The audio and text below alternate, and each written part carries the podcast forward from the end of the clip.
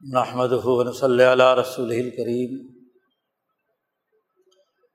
بعد فاعوذ باللہ من الشیطان الرجیم بسم اللہ الرحمن الرحیم قال اللہ تبارک و تعالی یا ایہا الذین آمنوا کتب علیکم الصیام کما کتب علی الذین من قبلکم لعلکم تتقون. وقال النبی صلی اللہ علیہ وسلم کانت بنو اسرائیل تسوسحم الانبیاء علامہ حلق نبی خلف نبی آخر. علالہ نبی آبادی سیقون خلفاء فیق سرون وقال النبی صلی اللہ علیہ وسلم ملم یدا قول الزوری ولامل بہی والجہل فلئی صلی اللہ حاجت یدا تعام ہو و شراب ہو وقال نبی صلی اللہ علیہ وسلم لا تزال طائفة من امتی قائمین علی الحق، لا يضرهم من خالفهم. صدق اللہ مولانا العظیم و صدق رسول النبی الکریم معزز دوستوں رمضان المبارک کی بابرکت سعات سے ہم گزر رہے ہیں۔ یہ وہ مخصوص ایام ہیں۔ گنتی کے چند دن ہیں۔ جو اللہ تبارک و تعالیٰ نے انسانی نفوس کو مہذب بنانے تربیت یافتہ بنانے کے لیے مقرر کیے ہیں۔ دنیا کے تمام کاموں میں ہم دیکھتے ہیں کہ جو لوگ بھی جس پروفیشن کے ساتھ وابستہ ہوتے ہیں، انہیں کم از کم سال میں ایک مرتبہ ریفریشر کورس کرائے جاتے ہیں۔ اپنے شعبے کے حوالے سے کچھ تربیتی مہارتیں کچھ نظم و نسق اور انتظام سے متعلق امور نئے انداز و اسلوب سے ان کے دل و دماغ میں منتقل کیے جاتے ہیں۔ اللہ پاک کا مقصد انسانیت کو دنیا اور آخرت میں کامیاب بنانا ہے۔ اس اعلیٰ ترین مقصد کے حصول کے لیے دو چیزیں ضروری ہیں۔ حضرت الامام شاہ ولی اللہ دہلوی فرماتے ہیں کہ دین کے نزول کے بنیادی مقاصد میں دو باتیں بہت اہمیت رکھتی ہیں۔ ایک، تہذیب نفس، انسانی نفس کا مہذب ہونا، انسانی شخصیت کا تہذیب یافتہ ہونا، مہذب بننا۔ اور دوسرے سیاست المدینہ وہ جس ماحول میں رہ رہا ہے، جس قوم کا حصہ ہے، جس سوسائٹی میں رہتا ہے، اس کا سیاسی نظم و نسق، صحیح ڈسپلن انسانی خیرخواہی اور انسانی ضروریات کی تکمیل کے حوالے سے ہونا چاہیے۔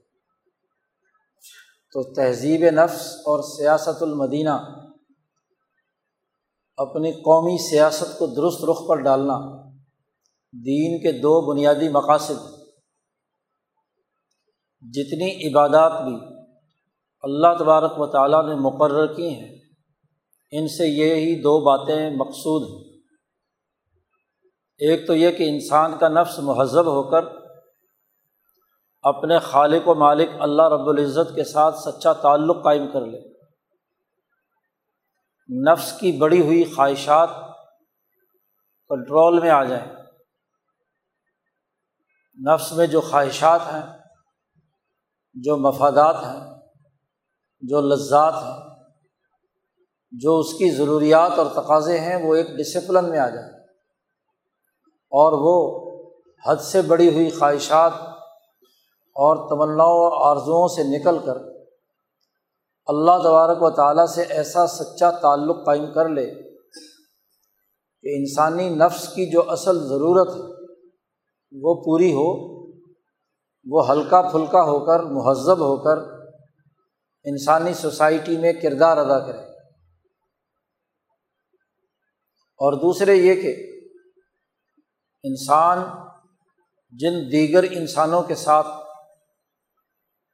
سوسائٹی میں رہتا ہے گھر میں، بازار میں، محلے میں، ملک اور قوم میں، بلکہ کل انسانیت کے ساتھ اس کے جتنے بھی روابط اور تعلقات ہیں، وہ تعلقات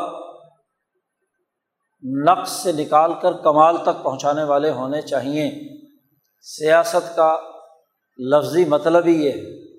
سیاست المدینہ کا مطلب کسی مملکت میں انسانی تعلقات اور روابط ایسے طریقے سے استوار ہوں کہ ہر انسان دوسرے کا ممد و معاون بنے، نہ یہ کہ دوسروں کی ٹانگیں کھینچنے والا بنے۔ امن و امان قائم ہو اور معاشی خوشحالی قائم ہو۔ وسائل کی تقسیم منصفانہ ہو اور ہر ایک کی جان مال عزت آبرو محفوظ ہو۔ یہ سیاست المدینہ ہے۔ گویا کہ انسانی نفس کی خواہشات اتنی نہ بڑھ جائیں کہ وہ دوسرے انسانوں کے لیے نقصان کا باعث ہو۔ یہ بات اچھی طرح سمجھنے کی ہے کہ انسانی نفس مرکب ہے، بہیمیت اور ملکیت سے۔ اس کا ایک جسمانی نظام ہے جو حیوانیت کے زیر اثر ہے۔ حیوانوں جیسا بنا ہوا ہے۔ اسے بھوک لگتی ہے، اسے پیاس لگتی ہے، اس میں جنسی خواہش پیدا ہوتی ہے۔ اولاد کی توالد و تناسل کا جذبہ اس کے اندر پایا جاتا ہے۔ تو یہ جتنی بھی اس کی ضروریات ہیں، اس کا تعلق حیوانی تقاضوں سے ہے۔ اگر انسان کھائے، پیے نہ، جنسی تعلقات قائم نہ کرے، تو نہ تو اس کی نسل بڑھے گی اور نہ ہی یہ دنیا میں زندہ رہ پائے گا۔ یہ اس کی بنیادی ضرورت ہے۔ اس کی حیوانیت کو زندہ رکھنے، اس کو ایک انسانی روپ میں اس قرۂۂ عرض پر بسنے کے لیے یہ تمام چیزیں ضروری ہیں۔ اسی طرح اس انسان کے اندر وہ ملکیت ہے جو اللہ کی طرف سے ایک امر ربی کے طور پر اس انسانی وجود کے اندر اللہ نے پھونکا ہے۔ نفق تو فی ہی مر روحی، میں نے اس آدم کے اندر اپنی روح پھونکی ہے۔ اللہ پاک فرماتے ہیں، تو یہ جو اللہ کی طرف سے روح آئی ہے، اس کے بھی تقاضے ہیں، اس کی بھی غذا ہے، اس کی ضروریات اور تقاضے بھی ہیں۔ اس کو بھی چارج ہونا ہے، اس کو بھی اپنا کردار ادا کرنا ہے۔ تو انسان وہ ہے جو دونوں میں اعتدال اور توازن پیدا کر کے اس قرۂۂ عرض پر رہے۔ اب معاملہ یہ ہے کہ انسانی روح تو نور ہی نور ہے۔ اس کی کوئی اس قرۂۂ عرض میں رہتے ہوئے ایسی کوئی خواہش یا ایسا کوئی تقاضا نہیں ہے کہ جسے کانٹ چھانٹ کرنے کی ضرورت پیش آئے۔ ضرورت کے مطابق وہ انسانیت کو توانائی فراہم کرتی ہے اور اس کے اس قرۂۂ عرض پر زندہ رہنے کا سبب بنتی ہے۔ ضرورت پیش آتی ہے اس حیوانی تقاضے کی کہ جو انسانی وجود کے اندر انسانیت کے لیے نقصان کا باعث بنتا ہے اور وہ اس کا اپنی ان تینوں ضروریات کو غلط طریقے سے یا حد سے بڑی ہوئی خواہشات کے طریقے سے سر انجام دے۔ کھانا، پینا اور جنسی خواہشات۔ غلط طریقہ یہ ہے کہ جو کھایا ہے آپ نے، وہ کسی دوسرے کی محنت پر ڈاکہ ڈال کر کھایا۔ ہے حرام مال کھایا۔ ہے حرام چیز پی ہے۔ حرام کاری کا ارتکاب کیا ہے۔ یہ تو سرے سے ہی انسانیت کے بنیادی تصور کے خلاف بات ہے۔ انسان انس سے مشتق ہے اور اس کی انسانیت تبھی ہے جب یہ دوسرے انسانوں کے ساتھ انس و محبت سے پیش آئے۔ لیکن دوسروں کا مال لوٹ کر کھائے گا، دوسروں کی عزت پامال کرے گا، دوسروں کا مال چھین کر پیے گا، تو یہ اس کے لیے کیا ہے؟ زہر قاتل ہے۔ اس کی انسانیت کو مسخ کر کے حیوانیت کی سطح پر لے جاتا ہے۔ حیوانوں میں جو بد اخلاقیاں ہیں، حیوانوں کی جو خرابیاں ہیں، وہ اس کے اندر پائی جائیں گی۔ اور دوسرے یہ کہ ہے تو حلال مال، رزق حلال ہے، اپنی محنت سے کمایا ہے، مشقت کر کے کمایا ہے۔ کھانا بھی حلال کا ہے، پینا بھی حلال کا ہے۔ اور جنسی تعلق بھی حلال شادی کے ذریعے سے انسان پوری کرتا ہے۔ لیکن گیارہ مہینے تک کھلی چھوٹ کے بعد ضروری ہے کہ اس پر بھی حد بندی کی جائے، کیونکہ کثرت سے کھانا، کثرت سے پینا اور کثرت سے شہوات کے اندر مبتلا ہونا یہ بھی انسانیت کے اندر بیماریاں پیدا کرتا ہے۔ تو اس پورے سال میں ایک مہینے کے روزے ہم پر فرض کیے گئے کہ اس میں ہم ان تینوں چیزوں پر کنٹرول کریں۔ کھانا بھی ایک محدود وقت میں، مقررہ وقت میں کھایا جائے اور ضرورت کے مطابق کھایا جائے۔ پینا بھی ایک مخصوص وقت میں اور اپنی ضرورت کے مطابق ہو۔ اور جنسی خواہشات کے لیے بھی وقت مقرر کر دیا۔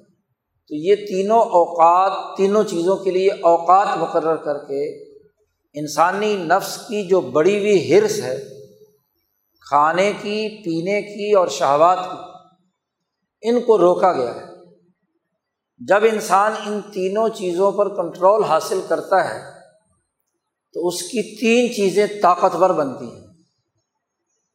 اس کی عقل، اس کا قلب اور اس کا نفس۔ خواہشات شہوانی کو کنٹرول کرنے سے انسان کا نفس مہذب ہو کر طاقتور بنتا ہے اور وہ ان احکامات الہیہ اور روح حقیقی کے تقاضوں کی تکمیل کے لیے کمر بستہ ہو جاتا ہے جو اللہ کا نور اس روح کے ذریعے سے انسانی جسم میں آ رہا ہے۔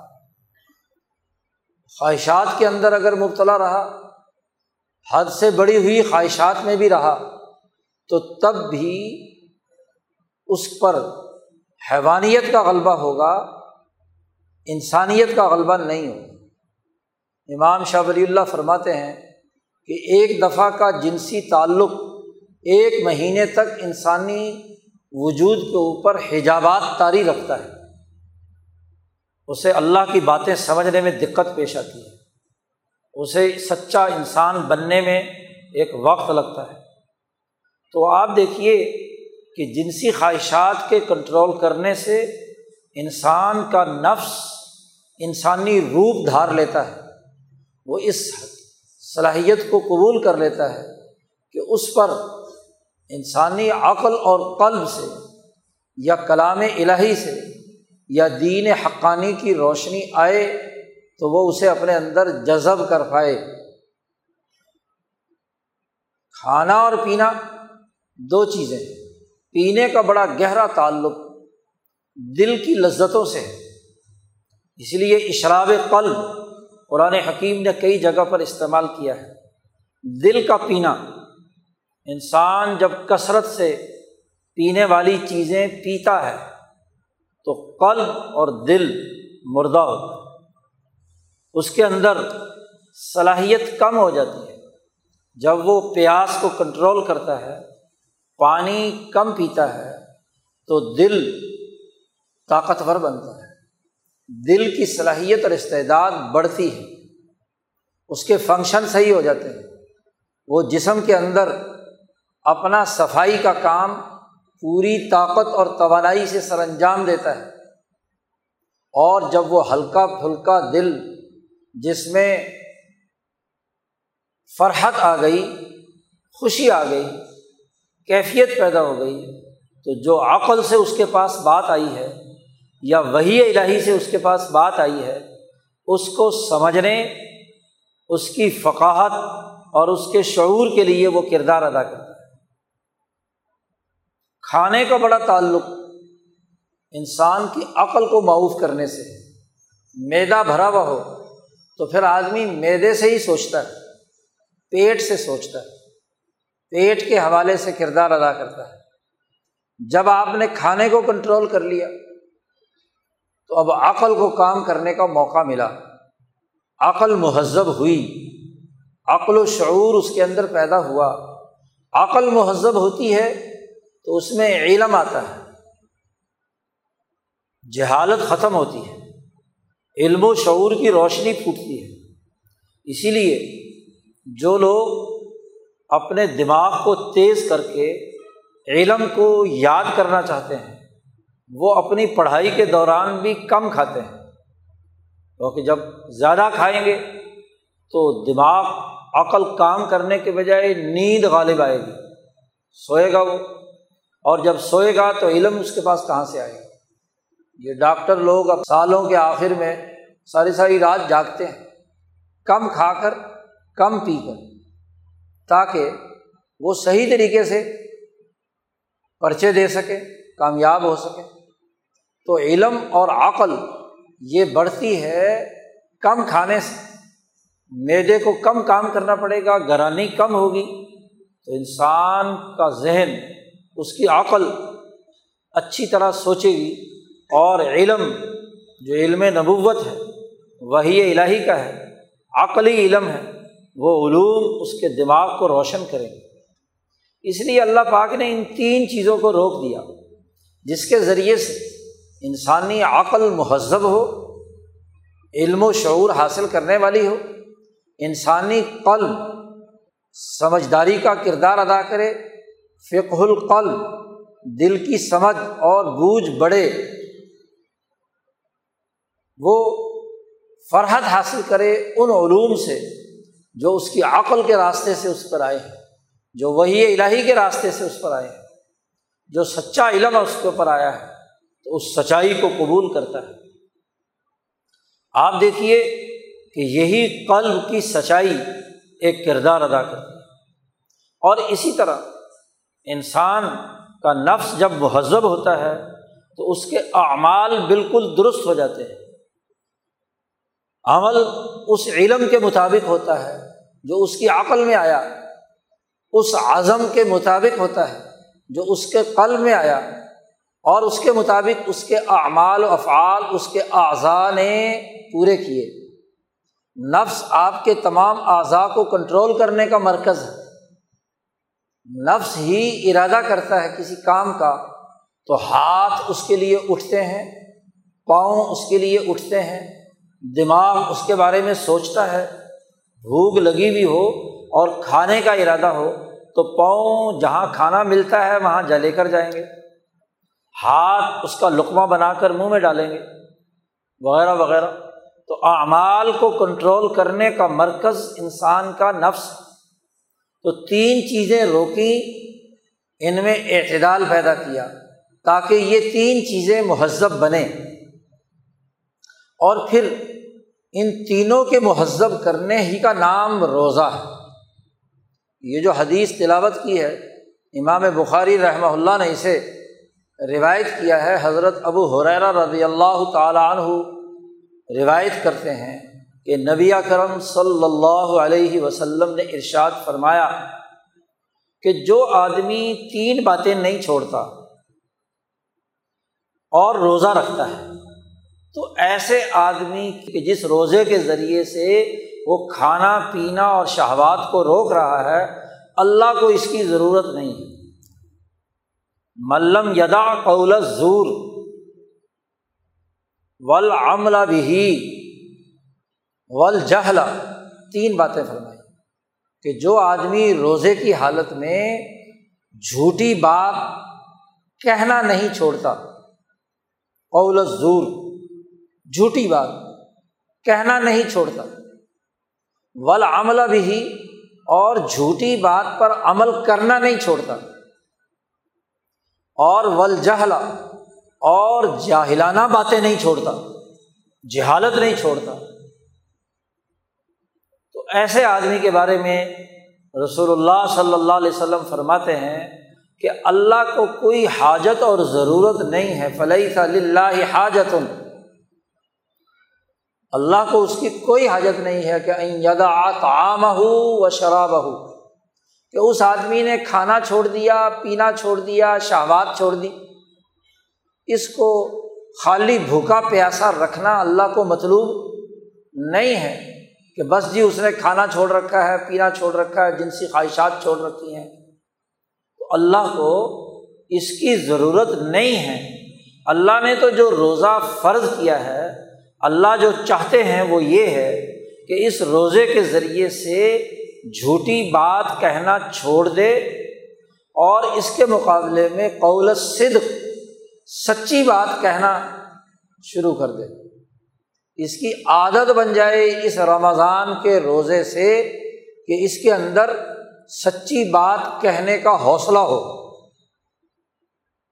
سچائی پر قائم رہے، کھری بات کہے۔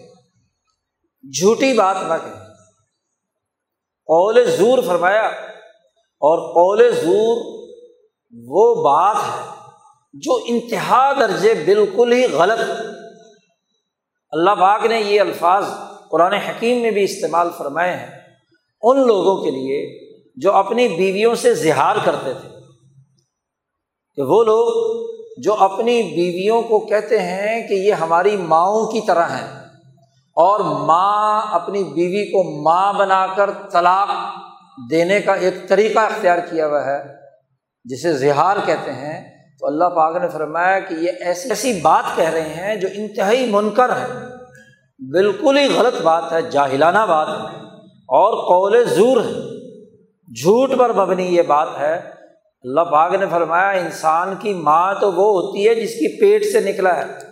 ان محات ہوں اللہ ای ولد نہ ہوں بھلا جس سے بہت سارے بچے پیدا کر لیے، اس بیوی کو ماں بنانا، یہ سراسر جھوٹ ہے۔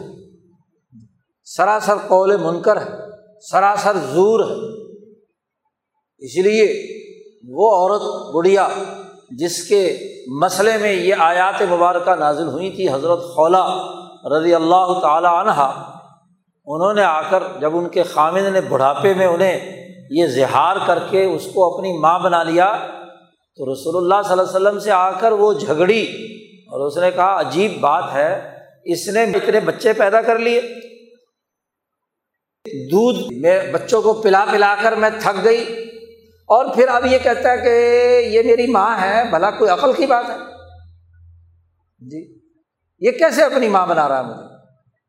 اور کیسے ماں بنا کر مجھے طلاق دے رہا کس بنیاد قدسم اللہ قول اللہ تجا دلو کا فیض جی وہ عورت جو اے محمد صلی اللہ علیہ وسلم آپ سے جھگڑ رہی تھی اور دلیل سے جھگڑ رہی تھی۔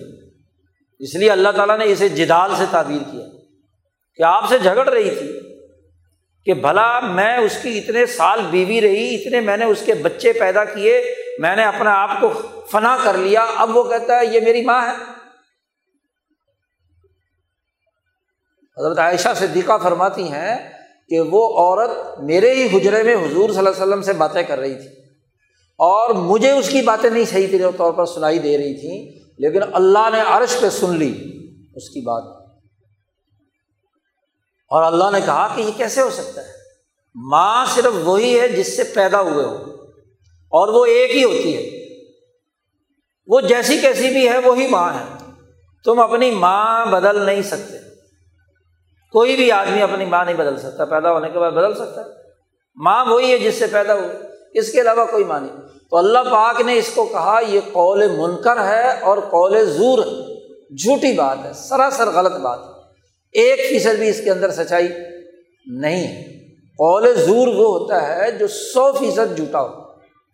بالکل غلط۔ ہو تو رسول اللہ صلی اللہ علیہ وسلم نے فرمایا کہ ایک آدمی روزہ رکھے، بھوک، پیاس برداشت کرے اور پھر روزے کا اثر اس کی گفتگو، اس کی زبان پر جاری نہ ہو، وہ سچائی کو قبول کرنے کے بجائے جھوٹی باتیں کرے، قول زور کرے۔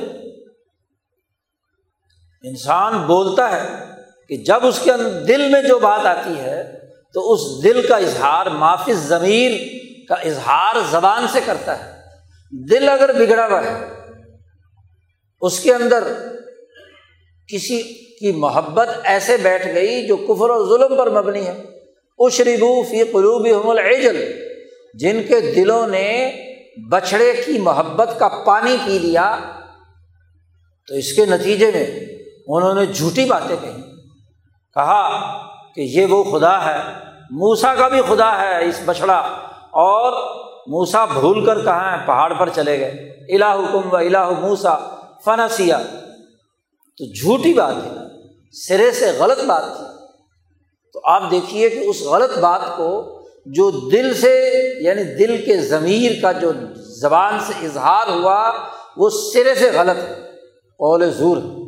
اور دل جب کسی کی محبت میں مبتلا ہوتا ہے، مال کی محبت ہے، تو مال کی بدیانتی یا لوٹ مار کے لیے جھوٹی بات کہے۔ گا کوئی عہدے کی محبت دل میں رچ بس گئی، تو وہ اس عہدے اور جاہ پرستی کے لیے جھوٹ بولے گا۔ اقتدار نہ چلا جائے، لیڈرشپ ختم نہ ہو جائے ہاں جی کوئی مالی مفاد کو نقصان نہ پہنچے، تو انسان قول زور جھوٹی بات نکالتا ہے۔ دل کی خرابی کے اثرات جھوٹی بات پر پڑتے ہیں۔ دل صاف ستھرا ہے تو وہ سچائی کو قبول کرتا ہے اور سچائی کو ہی ظاہر کرتا ہے۔ اور سچی بات اللہ کو پسند ہے۔ قلب نے گویا کہ سچائی کو کیا ہے۔ اللہ اور اس کے رسول کے پیغام کو دل و جان سے اس نے قبول کیا ہے۔ تو بات بھی اس کی زبان سے سچی نکلے دوسری بات فرمائی کہ ول عملہ بھی کہ اس جھوٹ پر عمل کرنا نہیں چھوڑا اس نے۔ جھوٹی بات زبان سے کہنا بھی جرم، اور جھوٹی پرپگنڈے، جھوٹی بات اور جھوٹے پرپگنڈے کے پیچھے چل کر عمل کرنا۔ انسانی جسم کا انسانی اعضاء کا اور یہ نفس کے تقاضے سے ہوتا ہے۔ نفس حکم دیتا ہے کہ یہ عمل کرو۔ فلانی جگہ جاؤ، فلانا کام کرو، فلاں چیز پکڑو، فلاں کا مال لوٹ لو، فلاں کو تشدد کا نشانہ بناؤ، فلاں موقع پر پہنچو۔ نفس حکم دیتا ہے۔ تو اگر جھوٹ کی بات ہو، جھوٹا پراپگنڈا ہو، جھوٹا نظام ہو، جھوٹا کردار ہو، اور آدمی اس جھوٹے نظام کا اعلی کار بن کر اعمال کرے،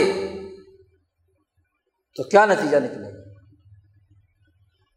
روزے سے مقصد تو یہ تھا کہ یہ جھوٹی بات قبول بھی نہ کرے اور جھوٹی بات پر عمل بھی نہ کرے۔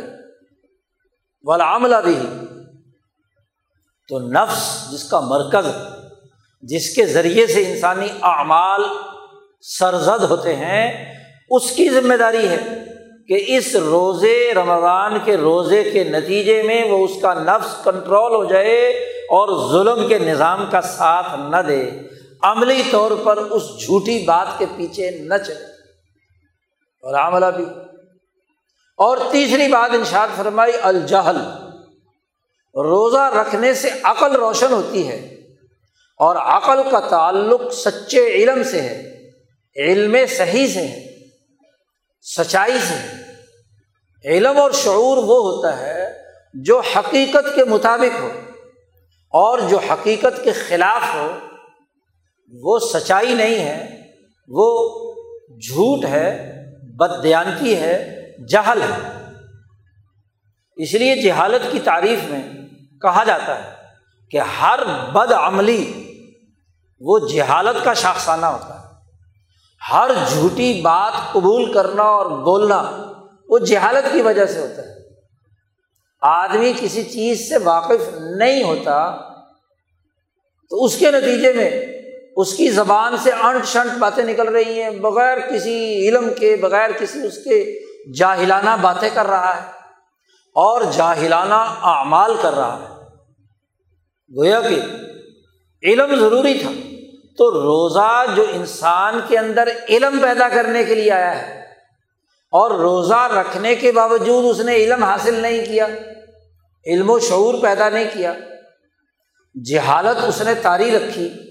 تو اللہ کو ایسے بھوک پیاس کی کوئی ضرورت اور حاجت نہیں ہے۔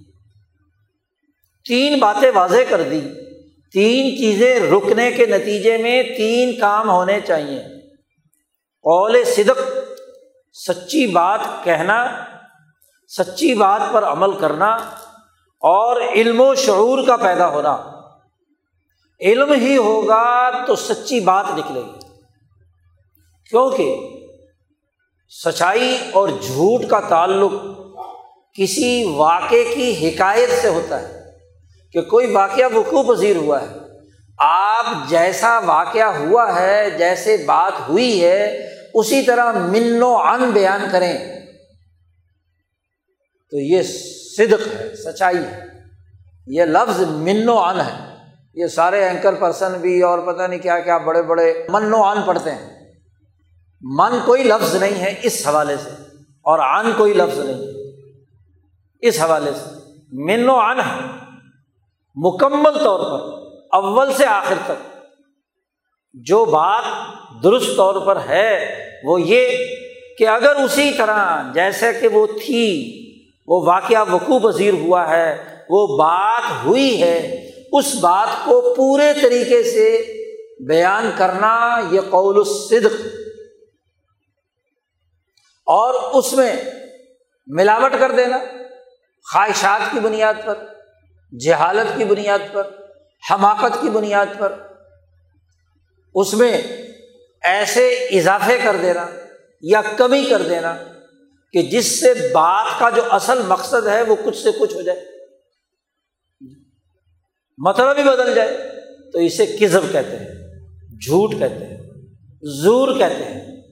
اور پورے طریقے سے پلاننگ کے ساتھ جھوٹ بولا جائے تو یہ قول زور ہے۔ ایک تو یہ کہ اتفاق سے جھوٹ نکل گیا، کچھ واقعات کی کچھ کڑیاں صحیح تھی، کچھ جا ہاں جی ملاوٹ۔ لیکن سو فیصد آپ نے جو کہانی بیان کی ہے، اس کا حقیقت سے کوئی تعلق نہیں ہے۔ یہ قول زور ہے۔ ایک فیصد بھی اس میں سچائی نہیں ہے۔ سو فیصد جھوٹ ہی جھوٹ ہے۔ جو کچھ واقعہ یا بیانیاں یا جو گفتگو کی گئی ہے، وہ ساری کی ساری اے ٹو زیڈ بالکل کیا ہے؟ خلاف حقیقت ہے، یہ قول زور۔ تو ایسی جھوٹی بات اگر اس کے اندر موجود ہے، تو گویا کہ روزے نے اس کے اندر قول صدق پیدا نہیں کیا۔ روزہ تو اس لیے فرض کیا تھا کہ یہ اپنی خواہشات کو کنٹرول کر کے، اپنے کھانے پینے کو کنٹرول کر کے، اپنے اندر سچائی کی عادت پیدا کرے۔ سچی بات کہا کرے۔ سچی بات بولا کرے، سچا بیانیاں قبول کیا کرے، سچائی واقعات کی سچائی تک پہنچنے کی جد وجہد اور کوشش کرے۔ روزہ تو اس لیے فرض کیا گیا تھا اس کو مہذب بنانے کے لیے کہ یہ جھوٹی بات پر عمل نہ کرے۔ خود تو اس نے جھوٹی بات نہیں کہی۔ خود تو بہت نیک آدمی ہے، سچی بات کہتا ہے۔ بہت سے نیک ہوتے ہیں۔ کہ اپنی ذاتی زندگی میں انہوں نے کبھی جھوٹ بولا نہیں ہوتا۔ لیکن سوسائٹی میں جو جھوٹا عمل چل رہا ہے، بالخصوص سسٹم کا جھوٹ، حکمرانوں کا جھوٹ، لیڈروں کا جھوٹ، اور اس جھوٹ کی بنیاد پر وہ عمل کر رہا ہے، تو یہ بھی تو جرم ہے۔ خود ذاتی طور پر سچا ہے، لیکن جھوٹے نظام کا اعلی کار ہے۔ جھوٹی بات پر عمل کر رہا ہے۔ جھوٹ کو اس نے تسلیم کر کے اپنے عملی زندگی کے تمام کام سر انجام دیے ہیں۔ تو یہ بھی تہذیب نفس کے خلاف بات ہے۔ ایسا نہیں ہو سکتا کہ زبان تو سچ بولے اور عمل اس سچائی کے خلاف کام کرے۔ نفس انسان کو ایسے اعمال پر ابھارے جو اس سچائی کے بجائے جھوٹے نظام کے لیے اعلی کاری کا کردار ادا کرے۔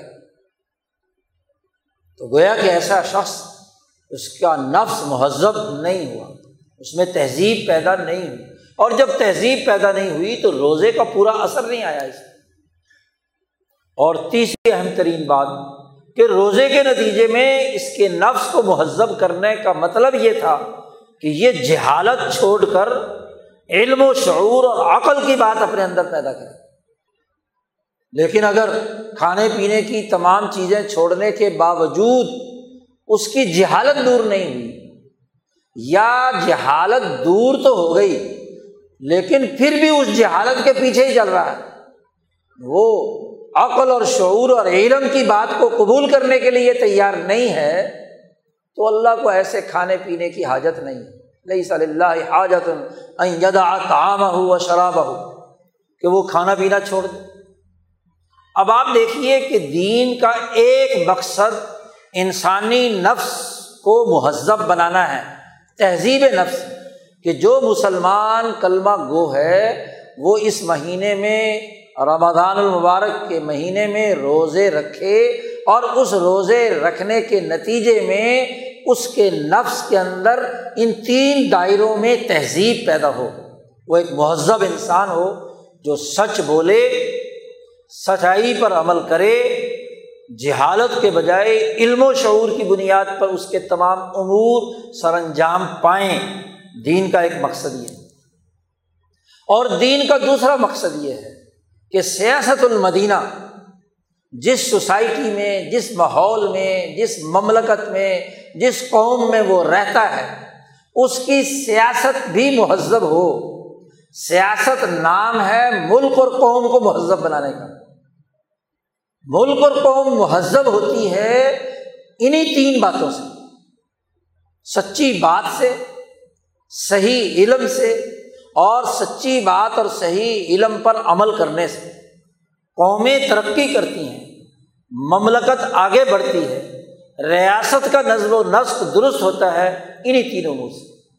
جو ریاست بحیثیت مجموعی جھوٹ بولتی ہو، قول زور اختیار کیے ہوئے ہو، قول صدت کے بجائے وہ ریاست دنیا میں بھی ذلیل اور رسبا ہوتی ہے اور اس کے افراد اور ان کی اجتماعیت آخرت کے اندر بھی نقصان کا باعث ہے۔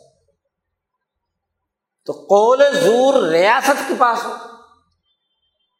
مملکت ہو، مدینہ ہو، سوسائٹی ہو، اور ولامل بھی اور اس قول زور اور جھوٹی بات پر ریاست، پوری قوم، پورا معاشرہ وہ عمل کر رہا ہو، تو سیاست المدینہ ہوگی یا سیاسی تباہی اور بربادی ہوگی؟ واضح طور پر اس سے معلوم ہو گیا کہ عمل بھی جھوٹ پر اگر ہوگا، ریاست بحیثیت مجموعی عمل کرے گی، تو وہ بھی کیا ہے؟ سیاست مدینہ کے بنیادی تقاضوں کے خلاف بات ہے۔ سیاست مدینہ جیسا کہ رسول اللہ صلی اللہ علیہ وسلم نے فرمایا کہ بنی اسرائیل کی سیاست ان کے انبیاء کرتے تھے۔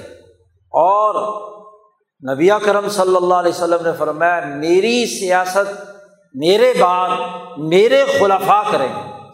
خلفۂ راشدین اور وہ جو اسلام کے نام پر حکمران ہیں، ان کا کام ہے سیاست المدینہ مہذب بنانا، اسی انداز میں اپنی قوم کو، جو نبی کرم صلی اللہ علیہ وسلم نے جیسے اپنی قوم کو ترقی اور کامیابی دی تو ریاستی قول زور، ریاستی جھوٹ، ریاستی بد عملی، ریاستی جہالت اگر کسی قوم میں ہے وہ جاہل ہے۔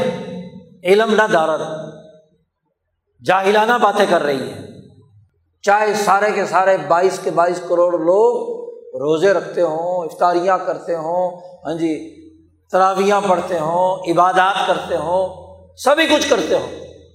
لیکن مجموعی طور پر ان کا قومی نظام، ان کا مملکتی ڈھانچہ، ان کا ریاستی نظام وہ قول زور کے پیچھے چل رہا ہو، جہالت پر کام کر رہا ہو، بد عملی کا ارتکاب کر رہا ہو، تو ان بائیس کروڑ لوگوں کے مجموعی روزے کی بھی اللہ کو ضرورت نہیں۔ یہ حدیث صحیح ترین حدیث ہے۔ بخاری شریف کی روایت ہے۔ اور یہ بخاری میں بھی ہے ترمزی میں بھی ہے، ابو داود میں بھی ہے۔ مختلف سیاستہ کی کتابوں میں یہ حدیث موجود ہے۔ واضح طور پر اور محدثین لائے بھی اس کو کتاب السوم میں۔ روزے کی حقیقت کے تناظر میں بات بیان کی جا رہی ہے کہ یہ کوئی قوم نہیں چھوڑتی تو قوم مہذب نہیں ہو سکتی۔ فرد نہیں چھوڑتا تو فرد مہذب نہیں ہو سکتا۔ کوئی جماعت اور انجمن اور تنظیم نہیں چھوڑتی تو وہ ترقی نہیں کر سکتی۔ وہ تہذیب یافتہ نہیں ہوگی، وہ منظم نہیں ہوگی۔ کوئی گھر نہیں چھوڑتا تو وہ گھر ٹھیک نہیں ہوگا۔ کوئی شہر نہیں چھوڑتا وہ شہر ٹھیک نہیں ہوگا۔ اب آپ دیکھیے کہ نبی اکرم صلی اللہ علیہ وسلم نے بڑی واضح اور دو ٹوک بات بیان فرما دی رمضان رمضان کے روزے کی اہمیت کے حوالے سے۔ اب اس کا طریقہ ایک تو یہ ہے کہ چونکہ ہم قول زور نہیں چھوڑتے، بد عملی نہیں چھوڑتے، جہالت نہیں چھوڑنا چاہتے، تو اس لیے روزہ رکھنا ہی چھوڑ دو، کیونکہ اللہ کا تو حاجت ہے نہیں۔ ایک یہ مطلب بھی نکل سکتا ہے۔ یہ مطلب نہیں ہے کہ چونکہ ہم یہ نہیں چھوڑتے تو آئین ہی بدل دو دستور ہی بدل دو۔ جی اگر ہم اس کی پابندی نہیں کر سکتے تو اسی میں چور راستے نکال کر اسی کو ختم کر دو۔ ایک یہ مطلب ہے۔ اور ایک یہ مطلب ہے اس حدیث کا کہ روزے تو رکھو اور ان روزوں کے ذریعے سے اپنے آپ کو مہذب بناؤ۔ یہ مقصد ہے رسول اللہ صلی اللہ علیہ وسلم کا۔ اور یہ تین چیزیں چھوڑ دو۔ آج کل ہوتا یہ ہے کہ عام طور پر خطبہ یہ حدیث ضرور پڑھتے ہیں۔ مسجدوں میں، جمعوں کے خطبوں میں، تقریروں میں اور رمضان المبارک پر جو سیمینار ہوتے ہیں، بلکہ چینلوں پر بھی یہ حدیث بین پڑھ کر بیان کی جاتی ہے۔ لیکن سارا زور فرد پر ہوتا ہے کہ فرد جو ہے وہ جھوٹ بولنا چھوڑ دے۔ فرد جو ہے وہ جھوٹا عمل چھوڑ دے۔ فرد جو ہے وہ اپنی جہالت چھوڑ دے۔ آپ بتائیے کہ کسی مملکت اور ریاست میں قول زور باقاعدہ پروموٹ کیا جا رہا ہو۔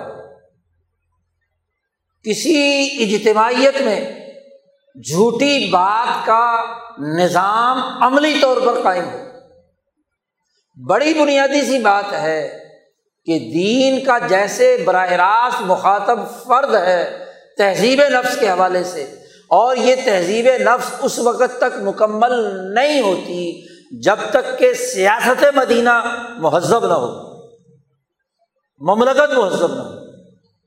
نبی کرم صلی اللہ علیہ وسلم نے اس جھوٹے ماحول میں، جھوٹے عمل میں، جہالت کے دور میں جاہلیت اولا کے اس زمانے میں صحابہ کی جماعت العظم لوگوں کی صرف تیار کی۔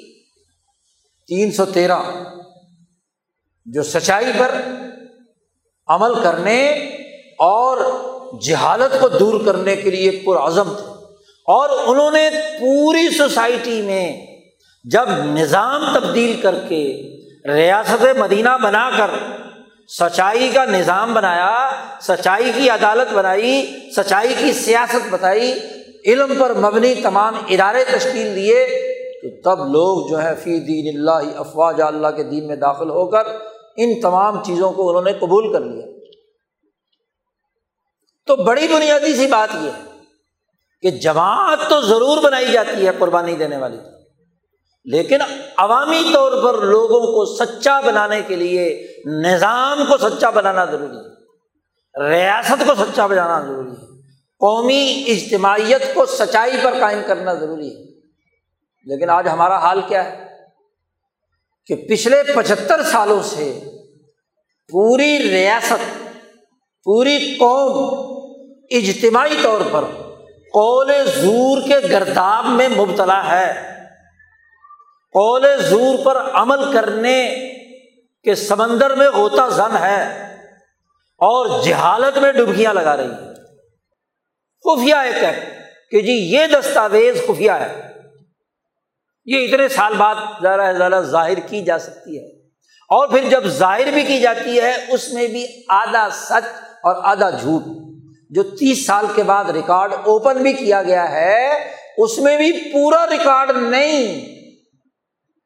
باقاعدہ کٹ لگا کر چیزوں کو ڈلیٹ کر کے باقی ریکارڈ جو ہے وہ اوپن کیا جاتا ہے یہ سیکرٹ ایکٹ کے نام سے جھوٹ کا فروغ۔ کہ جی یہ ڈاکومنٹ تو سیکرٹ ہے، اس کو آپ اوپن نہیں کر سکتے۔ عوام کے لیے، عوام کی ریاست، عوام کے لیے، عوام کے فائدے کے لیے جمہوریت کا نظام ہو اور عوام سے چھپا لو کہ یہ سیکرٹ ایکٹ کے تحت آتی چیز کیا مطلب جاہل رکھو۔ ان کو پتہ نہ چلنے دو۔ یہی وجہ ہے کہ آج بھی انیس سو سینتالیس اور اس پورے اشرے کے جو اصل ڈاکومنٹ ہیں، وہ اوپن نہیں کیے گئے۔ سیکرٹ ایکٹ کے تحت چھپا رکھے ہیں۔ اور نبی اکرم صلی اللہ علیہ وسلم نے فرمایا کہ جو علم جس کی انسانیت کو ضرورت ہو، عقل و شعور کے لیے اس علم کو اگر چھپایا جائے، من کاتم علم جس نے ایسا علم چھپایا، تو اللہ میاں اس کے منہ میں لگام ڈالے گا جانم کی۔ آگ کی لگام پہنائی جائے گی۔ تو جہالت کو پروموٹ کیا گیا۔ کہا گیا کہ آپ علم و تحقیق کے میدان میں اس دائرے کو نہیں چھو سکتے، اس پیریڈ کو نہیں لا سکتے، اس شخصیت کو علم کے دائرے پہ نہیں لا سکتے۔ یہاں جو ہم نے جھوٹ قول زور پراپگیٹ کیا ہے، اسی کو علم سمجھ کر کام کرتے رہو۔ اس سے بڑی بدجانتی کیا ہوگی؟ یہ حدیث صرف افراد پر فٹ کرنا اور ان کو ملامت کرنا کہ انہوں نے جھوٹ نہیں چھوڑا، انہوں نے عمل نہیں چھوڑا، انہوں نے جہالت کے سمندر میں ہوتا زن۔ جنہوں نے ان کو جھوٹ بولنے پر مجبور کیا قول زور کا پرپگنڈا کیا؟ اس کے مطابق عمل کرنے پر مجبور کیا۔ جنہوں نے جہالت کے فروغ کے لیے کردار ادا کیا، اس پر کوئی گفتگو نہیں ہے۔ حالانکہ دین کا مقصد اس مملکت کے ریاستی نظم و نسق کے نظام کو درست کرنے سے متعلق، اس کو مہذب بنانے سے متعلق۔ یہ کیسے ہے؟ کہ فرد تو مہذب ہو اور ریاست جھوٹی ہو۔ فرد تو سچ بولے اور ریاست جھوٹ بولتی رہے۔ جہالت فروغ دیتی رہے۔ اور پھر اس جہالت کا شاخسانہ دیکھیے کہ ایک ڈاکومنٹ ہے۔ وہ عوام کو تو نہیں دکھایا جا سکتا، سیکرٹ ہے۔ جی لیکن اس کی ایک تشریح ایک کر رہا ہے، دوسرا تشریح دوسری کر رہا ہے۔ چینل آپس میں لڑ رہے ہیں کہ اس ڈاکومنٹ کا وزیر اعظم نے جو مطلب بیان کیا ہے وہ یہ ہے، اور فلاں ادارے کے ترجمان نے جو بات بیان کی اس کا مطلب یہ ہے۔ اگر سچ کھل کر سامنے آ جائے تو یہ بہت سارے مطالب نکالے جا سکتے ہیں۔ یہ چینلوں کی دھما چوکڑی مچ سکتی ہے۔ یہ جھوٹ کے فروغ دینے کے لیے کردار ادا کیا جا سکتا ہے۔ اسی لیے اللہ تبارک و تعالیٰ نے کہا، سچ بولو، حقائق واضح کرو، درست بات بیان کرو۔ یہ کوئی بات نہیں ہے کہ جی کچھ سیاسی تقاضے ہوتے ہیں کہ ان چیزوں کو چھپا لیا جائے۔ کیوں چھپا لیا جائے؟ کیا مقاصد ہے؟ وہ تو وہ اجتماعی راز ہوتا ہے کوئی، جس کے لیے کوئی ضرورت ایک وقت تک صرف ہوتی ہے۔ ایکشن لینے تک، کام کرنے تک اس راز کا تعلق ہوتا ہے۔ اس کی احساس پر، اور وہ بھی اس لیے کہ انسانی خیر خائی انسانی فلاح و بہبود کے بعض مقاصد کو سامنے رکھنے کے لیے۔ یہ نہیں ہے کہ بنیادی سرے سے جھوٹ ہو، جہالت ہو بدیانتی ہو، لوگوں کے حق کو غصب کرنا ہو، ان کے لیے کیا ہے؟ ایک نیا جال ان کے لیے لا کر ان میں ان کو پھنسانا ہو۔ تو جھوٹ بولنے کا چلن، جھوٹی سیاست کا کام۔ اسلام کے نام پر ملک لیا اور وہی سرمایہ داری نظام مسلط۔ سرمایہ داری نظام مسلط ہے اور پھر دو چہرے بنا دیے گئے۔ ایک چہرہ وہ جو پچھلے سو سال سے اسلام کے نام پر اس خطے میں جھوٹ کو فروغ دینے کے لیے کردار ادا کر اور ایک نیا چہرہ بنایا ہے۔ سرمایہ داری نظام کو جدید خطوط پر منظم کرنے کے لیے۔ اور وہاں امریکہ مخالف جذبات ابھار کر امریکہ کے اس گروپ کے سرمایہ داری نظام کو جدید خطوط پر استوار کرنے کا ڈرامہ رچایا جا رہا ہے، جس کے پیچھے لوگ لاکھوں اور کروڑوں کے مجمے جمع ہو رہے ہیں۔ اصل بات یہ ہے، قول صدق یہ ہے کہ پاکستان میں سرمایہ داری نظام ہے اور اس وقت دنیا بھر میں سرمایہ داری نظام کو چیلنجز درپیش ہیں۔ امریکہ کا ڈکلائن ہو رہا ہے۔ اب اس سے بچنے کے لیے خود سرمایہ داروں میں جو دو بڑے گروپ وجود میں آ گئے، ایک پرانے حربوں اور طریقوں کے تحت سرمایہ داری کو مزید مسلط رکھنا چاہتا ہے اور ایک جدید ڈیجیٹل دور کے تقاضوں کے مطابق اسی قول زور کو، اسی سرمایہ داری نظام کو نئی شیپ کے ساتھ نئے خوبصورت اور خوشنما عنوان کے ساتھ مسلط رکھنا چاہتا ہے۔ اور اس نئے سرمایہ داری نظام میں کچھ چین کی مدد بھی لینا چاہتا ہے، کچھ روس کی مدد بھی لینا چاہتا ہے، کوئی اور ملغوبہ بنانا چاہتا ہے، لیکن بنیادی سسٹم کو تبدیل کرنے کے لیے تیار نہیں ہے۔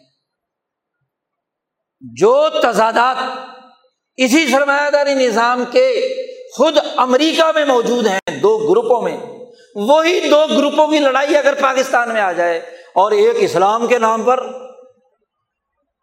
اور دوسرا امریکہ مخالفت کے نام پر اس سرمایہ داری جنگ کو یہاں تیز کر کے اپنے اپنے مقاصد حاصل کرنے کے لیے ہمیں استعمال کریں تو پھر جہالت کے اس سمندر میں ڈوبنا ہے یا دین کی عقل و شعور کے مطابق یہ سمجھنا ہے کہ اصل میں تو انحب الخیر شدید یہ جو گھوڑے دوڑ رہے ہیں، یہ جو اجتماعات ہو رہے ہیں، یہ جو تانے بانے بنے جا رہے ہیں، یہ فیصلے عدالتی یا ادارتی یا سیاسی پارٹیوں کے کیے جا رہے ہیں، ان سارے گھوڑے دوڑوں کا ایک ہی مقصد ہے کہ ان حب الخیر شدید۔